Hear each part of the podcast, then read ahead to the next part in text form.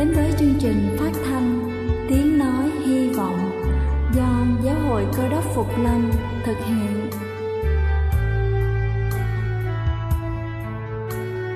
Kính thưa quý vị, Đức Chúa Giêsu trước khi Ngài về trời đã ban cho các môn đệ của Ngài một điều răn mới, đó là họ phải yêu thương nhau như chính tình yêu mà Ngài đã dành cho họ. Quả thật vậy thưa quý vị, tình yêu thương là một món quà vô giá mà Chúa đã ban cho nhân loại và đó cũng là thông điệp mà chúng tôi muốn gửi đến toàn thể quý vị. Nếu quý vị muốn tìm hiểu thêm về chương trình, về niềm tin hoặc muốn nghiên cứu về lời Chúa, xin quý vị gửi thư về chương trình phát thanh Tiếng Nói Hy Vọng, địa chỉ 224 Văn Đăng Lưu, phường 3, quận Phú Nhuận, thành phố Hồ Chí Minh hoặc gửi email cho chúng tôi theo địa chỉ tiếng nói hy vọng amogmail.com. Ngoài ra, quý vị cũng có thể liên lạc với bất kỳ hội thánh cơ đốc Phục Lâm tại địa phương gần nhất. Xin chân thành cảm ơn và kính mời quý vị lắng nghe chương trình hôm nay.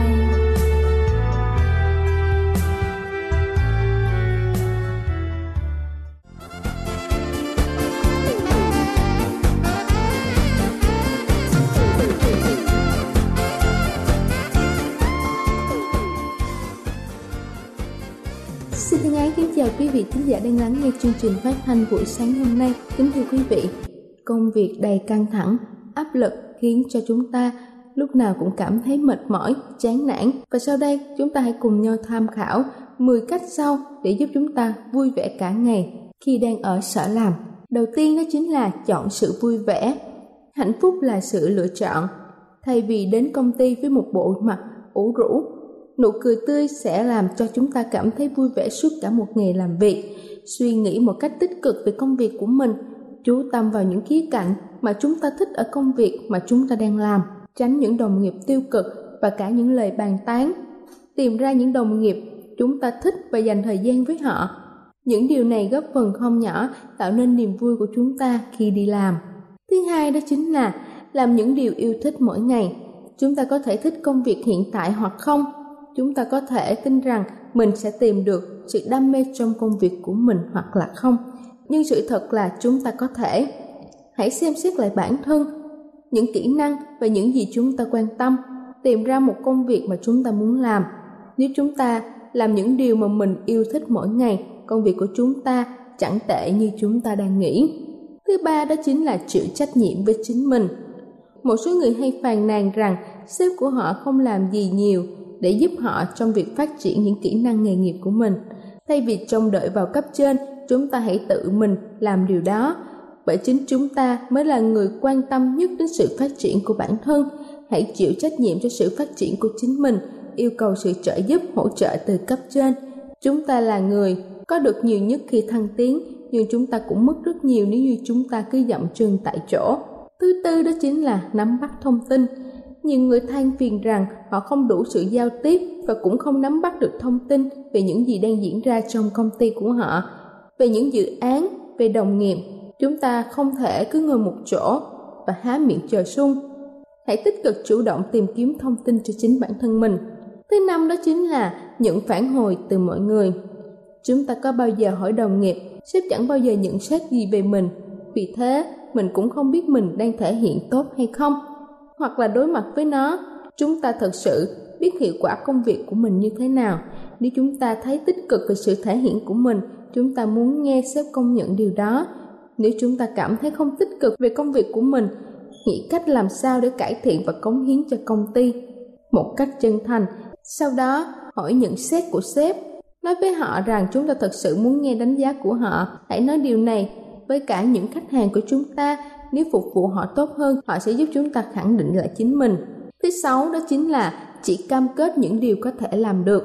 Một trong những nguyên nhân chủ yếu dẫn đến căng thẳng trong công việc đó chính là không thể hoàn thành đúng những gì mà chúng ta đã cam kết. Rất nhiều nhân viên phải dành thời gian để cáo lỗi cho việc này và lo lắng về những hậu quả của nó. Thậm chí lượng thời gian còn nhiều hơn cả lượng thời gian mà họ dành để hoàn thành công việc mà họ đã cam kết. Hãy hệ thống lại những kế hoạch, những công việc cần làm. Điều này giúp chúng ta xử lý công việc của mình một cách nhanh chóng, đồng thời giúp cho chúng ta biết mình có khả năng nhận biết thêm nhiều nhiệm vụ khác nữa hay không. Đừng tình nguyện vô tội vạ nếu chúng ta không có thời gian.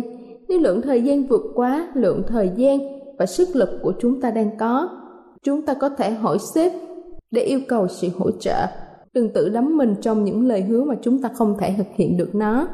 Thứ bảy đó chính là tránh sự tiêu cực. Chọn vui vẻ khi đi làm, nghĩa là tránh những cuộc hội thoại tiêu cực, bàn tán. Và cả những người lúc nào cũng mặt nhăn mày nhó, càng xa càng tốt. Dù cho chúng ta cảm thấy tích cực, yêu đời như thế nào đi nữa, những người này luôn có một tác động mạnh đến tinh thần của chúng ta. Thứ tám đó chính là kết bạn môi trường làm việc là một cộng đồng những con người cùng chí hướng. Chúng ta không thể đến công ty, tự làm hết tất cả công việc của mình, sau đó trở về nhà. Chúng ta cần có sự nối kết giữa mọi người. Kết bạn nơi công sở là một điều hết sức quan trọng. Đừng ngại ngùng, hãy bắt đầu mối quan hệ tốt đẹp với đồng nghiệp bằng một lời bắt chuyện chẳng hạn. Thứ chín đó chính là can đảm trước khó khăn. Hầu hết mọi người thường không thích sự xung đột. Lý do rất đơn giản, chúng ta chẳng bao giờ được dạy để đối mặt với sự xung đột, những xung đột có ý nghĩa. Vì thế, khi nó đến xung đột, chúng ta thường liên tưởng tới cái gì đó đáng sợ và nguy hiểm. Đúng là như vậy, nhưng có một điều mà chúng ta chưa biết, đó chính là xung đột có thể giúp chúng ta hoàn thành công việc và cả tầm nhìn cá nhân của mình. Xung đột còn có thể giúp cho chúng ta phục vụ khách hàng và tạo nên những sản phẩm thành công. Những người hạnh phúc luôn luôn hoàn thành mục tiêu công việc của họ vậy tại sao lại để sự sợ hãi đẩy xa chúng ta ra khỏi cách mà chúng ta đạt được mục tiêu và ước mơ của mình? Và cuối cùng đó chính là tìm công việc khác. Biện pháp cuối cùng là tìm kiếm một công việc mới. Nhưng như tất cả chính điều trên không thể khiến cho chúng ta cảm thấy hạnh phúc nên làm việc, đã đến lúc chúng ta nên đánh giá lại sếp của chúng ta, công việc hoặc là cả sự nghiệp. Chúng ta không nên tốn thời gian làm những việc mà mình không thích trong một môi trường không chuyên nghiệp. Kính thưa quý vị để thực sự vui vẻ mỗi ngày quả thật là một điều không dễ dàng. Đặc biệt là khi chúng ta phải luôn đối mặt với những căng thẳng, áp lực trong công việc. Hy vọng qua những cách mà tôi vừa chia sẻ trên sẽ thật sự hữu ích cho tất cả chúng ta. Chúc quý vị thành công. Đây là chương trình phát thanh tiếng nói hy vọng do giáo hội cơ đốc phục lâm thực hiện. Nếu quý vị muốn tìm hiểu về chương trình hay muốn nghiên cứu thêm về lời chúa xin quý vị gửi thư về chương trình phát thanh tiếng nói hy vọng địa chỉ 224 Phan Đăng Lưu, phường 3, quận Phú Nhuận, thành phố Hồ Chí Minh hoặc gửi email cho chúng tôi theo địa chỉ tiếng nói hy vọng amos@gmail.com. Ngoài ra, quý vị cũng có thể liên lạc với bất kỳ hội thánh cơ đốc Phục Lâm tại địa phương gần nhất. Xin chân thành cảm ơn và kính mời quý vị tiếp tục lắng nghe chương trình hôm nay.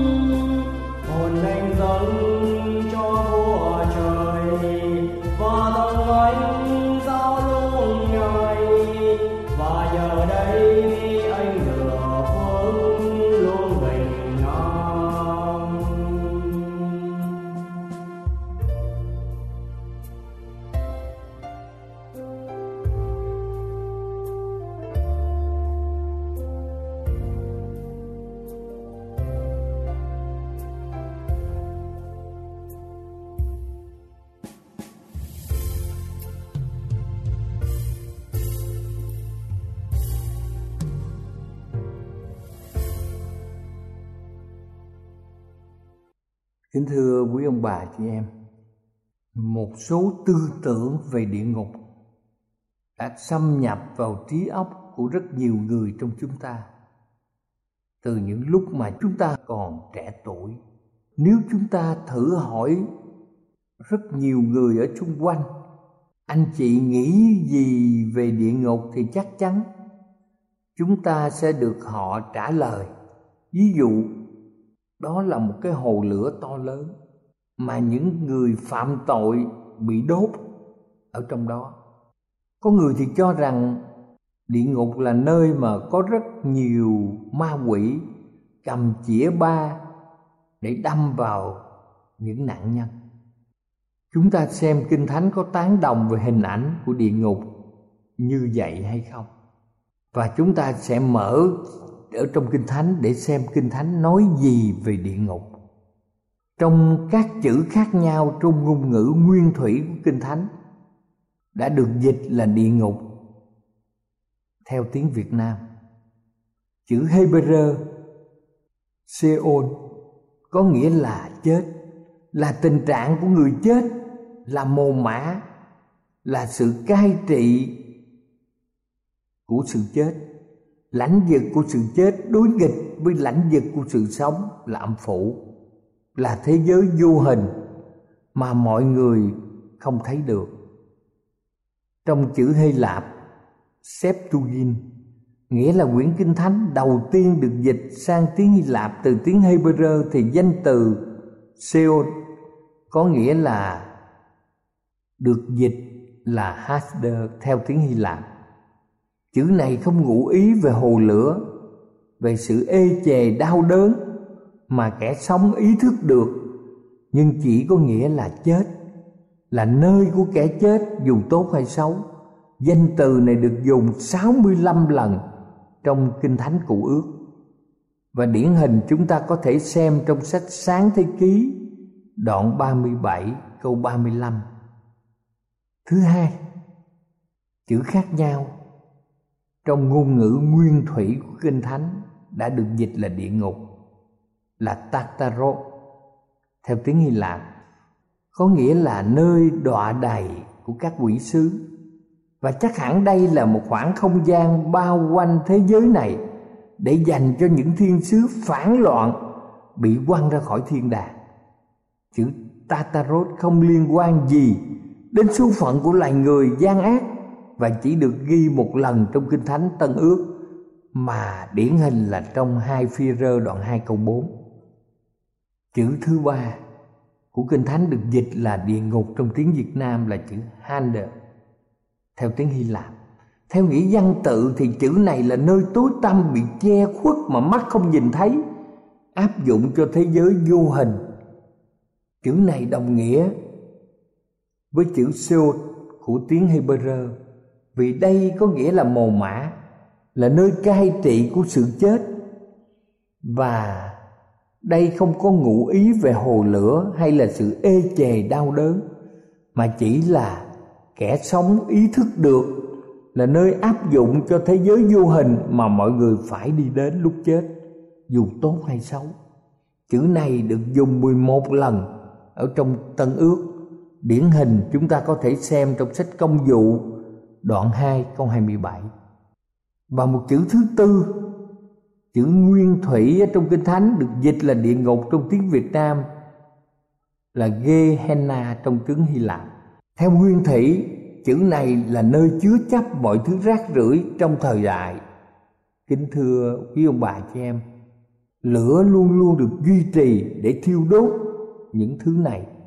Và cái từ Gehenna có nghĩa là phát âm của người Hy Lạp khi họ muốn nói đến trũng Hinnom. Tuy nhiên lửa ở trong Gehenna không dùng để gây sự ê chề, đau đớn cho kẻ sống hay là để hủy diệt kẻ chết.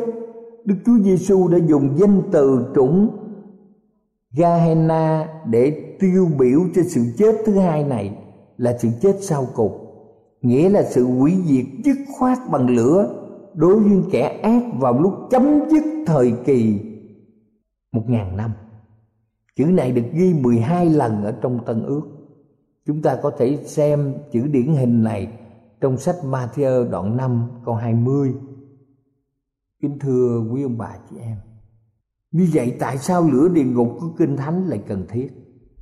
Vì đức chúa trời là thanh sạch nên ngài muốn có một vũ trụ thanh sạch. Bản chất thánh thiện của ngài là hoàn toàn đối lập với điều gian ác, nên ngài không thể khoan dung điều ác dưới bất cứ hình thức nào. Mục đích chủ yếu của lửa này để tẩy uế vũ trụ cuối cùng khỏi điều gian ác và bẩn thỉu. Vì thế trong một văn đoạn một câu năm có nói rằng, Đức Chúa Trời là sự sáng, Trong Ngài chẳng có sự tối tăm đâu. Lửa chứng tỏ sự mạnh mẽ của Đức Chúa Trời Ngài dùng lửa để hủy diệt điều ác trong ngày cuối cùng, Không phải vì Ngài muốn báo thù, Gây đau khổ lâu dài cho kẻ ác, Mà vì Ngài muốn tẩy uế một lần nữa vì thế trong Khải quyền đoạn 21 câu 27 cho biết rằng sự ô uế không hề được vào thành. Và trong Khải quyền đoạn 5 câu 13 cho biết cuối cùng, Đức Chúa Trời sẽ có một vũ trụ sạch sẽ, trong đó mọi vật thọ tạo sẽ ngợi khen và tôn vinh Ngài. Như vậy làm thế nào để hòa hợp sự mô tả của Kinh Thánh về địa ngục với tình thương và sự công bình của Đức Chúa Trời? sự hòa hợp này, kính thưa quý ông bà chị em, sẽ không khó nếu chúng ta nhớ ba điều như sau điều thứ nhất đức chúa trời không nhốt ai một cách vô lý trong địa ngục. Ngài không đóng cửa thiên đàng trước mặt bất kỳ người nào. Ngài muốn mọi người chúng ta được cứu, và ngài đã sửa soạn nhiều cho điều này. Nhưng có một số người đã tự mình đóng cửa thiên đàng cho chính mình, vì họ khăng khăng chọn điều gian ác và tự loại mình ra khỏi thiên đàng, tự nhốt mình trong địa ngục. Họ bị loại khỏi thiên đàng bởi chính sự không xứng đáng của họ để vào đó. Cuối cùng, mỗi người sẽ tự mình lựa lấy hoặc thiên đàng, hoặc địa ngục. Và đức chúa trời chiếu theo sự lựa chọn. Và đức chúa trời sẽ hành động vì ngài là đấng công bình. Kinh thánh nói rằng ta không lấy làm vui về sự chết của kẻ phải chết. Và trong sách 2 phi rơ đoạn 3 câu 9 cho biết rằng Ngài không muốn cho một người nào chết mất. Chúng ta biết rằng với tình yêu thương vô đối của Ngài là đấng sáng tạo, Tình yêu của Ngài mở một con đường cứu rỗi cho tất cả mọi người nếu họ muốn. Và chúng ta nhớ điều thứ hai. Ngài lấy lại sự sống khỏi kẻ ác, vì Ngài phải thương xót họ. Kẻ ác sẽ không phước hạnh trong một vũ trụ thanh sạch và vô tội. Khác nào vi trùng, vi khuẩn sẽ không được phước hạnh ở trong ánh sáng mặt trời hay trong thuốc tẩy uế. Cái ác thà bị hủy diệt còn hơn là họ có thể sống với đức chúa trời và thiên sứ đấng công bình của chúng ta. Như vậy thì kẻ có tội không hề thấy phước hạnh trước mặt đức chúa trời kính thưa quý ông bà và anh chị em, thương mến. Trong Khải Quyền đoạn 22 câu 11 khẳng định, Kẻ nào ô uế thì cứ còn ô uế nữa. Và điều thứ ba, chúng ta biết rằng đức chúa trời lấy lại sự sống khỏi kẻ ác vì ngài thương xót toàn thể vũ trụ. Đức chúa trời cần phải bảo vệ phước hạnh cho toàn thể vũ trụ. Khác nào một nhà giải phẫu cắt bỏ một cơ quan hay một chi thể bị nhiễm độc để giữ cho phần còn lại của thân thể khỏi bị nhiễm độc, mang bệnh và chịu chết. Chúng ta không thể nói rằng đức chúa trời là sự yêu thương và công bình. Kính thưa quý ông bà và anh chị em thương mến, Chúng ta không thể nói rằng Đức Chúa Trời là sự yêu thương và công bình Khi Ngài cứ để cho điều ác lan tràn và làm ô nhiễm mãi mãi như bệnh ung thư. Cùng một thể ấy một bác sĩ sẽ không phải là người nhân lành. Khi bác sĩ ấy từ chối giải phẫu cho một bệnh nhân, có một phần thân thể bị ung thư, mà bệnh nhân này cần được cắt ra để cho kẻ có tội không ăn năn vào nước thiên đàng, thì sẽ đưa cả vũ trụ đến một hiểm họa và điều ác sẽ nảy nở. Kính thưa quý ông bà chị em, như vậy lửa địa ngục phải là đang cháy hay không con người đang ở trong lửa luyện tội phải không ở trong địa ngục trong sách Matthew đoạn 13 câu 40 đến câu 42 cho biết rằng kẻ ác sẽ bị quăng vào lò lửa, nhưng vào lúc tận thế. Kẻ ác sẽ bị quăng vào lò lửa vào lúc tận thế. Và câu hỏi mà chúng ta thắc mắc rằng trong vũ trụ thì địa ngục ở đâu? Trong sách Khải Quyền đoạn 20 từ câu 7 đến câu 9 cho chúng ta biết rằng chúng nó lên khắp các vùng rộng trên mặt đất, nhưng lửa từ trên trời rơi xuống thiêu diệt chúng nó. Theo chúng ta biết, sau một ngàn năm, thành thánh ở trên trời sẽ hạ xuống trên đất. Bây giờ những kẻ ác sẽ được sống lại cùng với sa tăng và các thiên sứ phạm tội là ma quỷ họ sẽ tấn công thành thánh. Lúc bây giờ sẽ có lửa từ trên trời rơi xuống và sẽ tiêu diệt một lần trọn vẹn. Và như vậy, câu thắc mắc chúng ta rằng lửa địa ngục sẽ cháy trong thời gian bao lâu? Chúng ta biết rằng một tờ giấy khi cháy hết là sẽ hoàn thành. Như vậy, cho tới khi mọi việc gian ác và ô uế trở thành tro không còn gì để đốt cháy nữa thì lửa sẽ tự tàn lụi trong sách Ma La Chi đoạn 4 từ câu 1 đến câu 3 cho chúng ta biết rằng kẻ ác sẽ bị thiêu đốt, chúng nó sẽ như là tro. Và trong sách 2 phi rơ đoạn 2 câu 6 cho chúng ta biết rằng Ngài đã đón phạt thành Sodom và Gomorrah quỷ phá đi khiến quá ra tro. Câu thắc mắc kế của chúng ta Tại sao chúng ta cần phải gạt bỏ giáo điều cho rằng lửa địa ngục là lửa cháy đời đời? Đây là giáo điều nghịch lại với kinh thánh. Giáo điều này giải thích sự công bình một cách sai lầm ghê gớm. Giáo điều này làm cho đức chúa trời trở nên kẻ thù. Giáo điều này làm cho tội lỗi trở nên bất tử. Và giáo điều đó làm cho đức chúa trời bại và san tăng trở thành kẻ chiến thắng cho nên cần phải gạt bỏ giáo điều cho rằng địa ngục chính là lửa cháy đời đời và câu hỏi chúng ta thắc mắc, nếu cuối cùng người ta bị chết mất, thì có nên quở trách Đức Chúa Trời hay không? Kinh Thánh sách Matthew đoạn 23 câu 37 khẳng định rằng bao nhiêu lần ta muốn nhóm họp các ngươi, như gà mái túc con mình lại ấp trong cánh mà các ngươi chẳng hứng trong văn đoạn 5 câu 40 các ngươi không muốn đến cùng ta để được sự sống. Tóm lại, kính thưa quý ông bà chị em, khi chúng ta xem trong sách Khải Quyền đoạn 22 câu 17 Ai khác khá đến? Kẻ nào muốn khá nhận lấy nước sự sống, cách nhưng không Mà không đòi tiền cho chúng ta? Bất kỳ người nào khác hãy đến với Chúa. Người nào muốn khá nhận lấy nước sự sống Sứ điệp lẽ thật không có nghĩa là hãy làm nhưng là hãy đến Không có nghĩa là hãy thử nhưng là hãy đến Không có nghĩa là cải cách nhưng là hãy đến không có nghĩa là cải thiện nhưng là hãy đến trong suốt các sách của kinh thánh, người ta nghe thấy lời mời gọi đầy ơn của Đức Chúa Giêsu là đứng cứu thế là gì? Hãy đến với Ngài. Bữa tiệc đã dọn sẵn. Chúng ta hãy đến để ăn cùng với Chúa. Và tình thương của Ngài là đấng sáng tạo, Ngài là đấng yêu thương, Ngài nhìn rõ trong bản chất mọi người chúng ta. Và Ngài muốn cứu chúng ta chúng ta hãy đến cùng Ngài. Sách gian đoạn 6 câu 37 Kẻ đến cùng ta thì ta không bỏ ra ngoài đâu. Chúng ta tạ ơn Chúa. Chúng ta hãy đến cùng với Chúa và Chúa không bao giờ bỏ chúng ta. Chúng ta sẽ có mặt trong thiên đàng cùng với Chúa. Amen. Cầu Chúa ban phước cho quý ông bà